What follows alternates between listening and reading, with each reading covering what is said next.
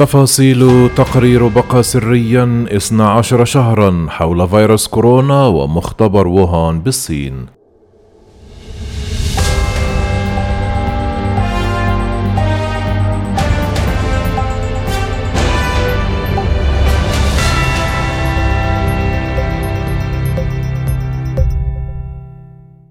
منذ تفشي فيروس كورونا المستجد ظاهرا في مدينة ووهان وسط الصين في ديسمبر من عام 2019 يحاول العلماء حل اللغز حول منشأ المرض دون جدوى ووسط كل التحقيقات الجارية والاتهامات الكبيرة التي تراشقتها حتى دول بعينها.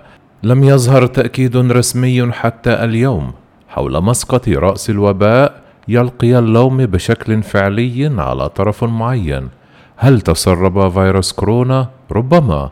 أما الجديد اليوم كشفه تقرير سري أمريكي صاغه باحثون في مختبر لورنس لفرمور الوطني المدعوم من الحكومة الفيدرالية في مايو أيار من عام 2020 محذرين من أن كورونا فيروس ربما قد تسرب من مختبر في مدينة ووهان الصينية. وحصل المشرعون في لجان الكونغرس على نسخة منه وسط محاولة إحياء البحث عن إجابات حول منشأ الفيروس وذلك وفقا لشبكة سي إن إن الأمريكية. إلا أنه ليس واضحا مدى تأثير النتائج التي توصل إليها التقرير في تعزيز فهم الحكومة لأصول الفيروس. ولا ما إذا كان مؤثرا في تأكيد تورط المختبر بعد اختبارات على المرض أجريت فيه أم تبرأته.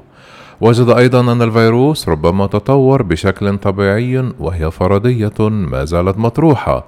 الجدير بالذكر أن التقرير قد لاقى زخما سياسيا جديدا في مبنى الكابيتال هيل حيث اكتسبت احتمالية ظهور الوباء في معهد ووهان لعلم الفيروسات شرعية متزايدة في الأشهر الأخيرة وكانت الوثيقة متاحة للمشرعين الرئيسيين في الكابيتال هيل منذ العام الماضي وفقا لمصدرين بالكونغرس إلا أن بعض الجمهوريين في المبنى أعربوا عن إحباطهم من عدم تمكنهم من الوصول إلى الوثيقة بشكل سريع فيما ضغط أعضاء لجنة الطاقة والتجارة في الحزب الجمهوري على وزارة الطاقة في الأسابيع الأخيرة للحصول على مزيد من المعلومات حول التقرير المصنف على أنه سري للغاية.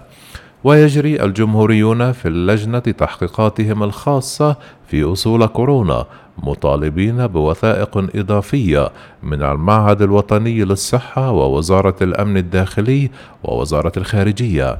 وبعد مرور عام على إصداره لأول مرة أصبح التقرير مهما وذلك لأنه قدم بعض الدعم المبكر للنظرية القائلة إن الفيروس قد تسرب من مختبر في ووهان في وقت كانت فيه المخابرات على الأقل علنا تعتقد بأن الفيروس ليس من صنع الإنسان ومن المحتمل أنه نشأ بشكل طبيعي. في غضون ذلك أوضح مسؤولان سابقان مقربان من تحقيقات إدارة ترامب في أصول الوباء. أن تقرير ليفرمور لم يكتشفه صناع السياسة الذين يحققون في الأمر إلا بعد شهور من إصداره وهو ما أثار العديد من التساؤلات حول محاولة إخفاء التقرير. يذكر أن فرضية تسرب الفيروس من مختبر صيني كانت عادت بقوة إلى الواجهة خلال الأيام الأخيرة في الولايات المتحدة مما دفع الرئيس الأمريكي جو بايدن لدعوة أجهزة الاستخبارات الأمريكية لإعداد تقرير في غضون 90 يوما حول منشأ وباء كوفيد 19 الناجم عن فيروس كورونا. وشجع تركيز بايدن الأخير منصة فيسبوك على التراجع عن حظر نشر القصص التي تربط المختبر بتفشي المرض.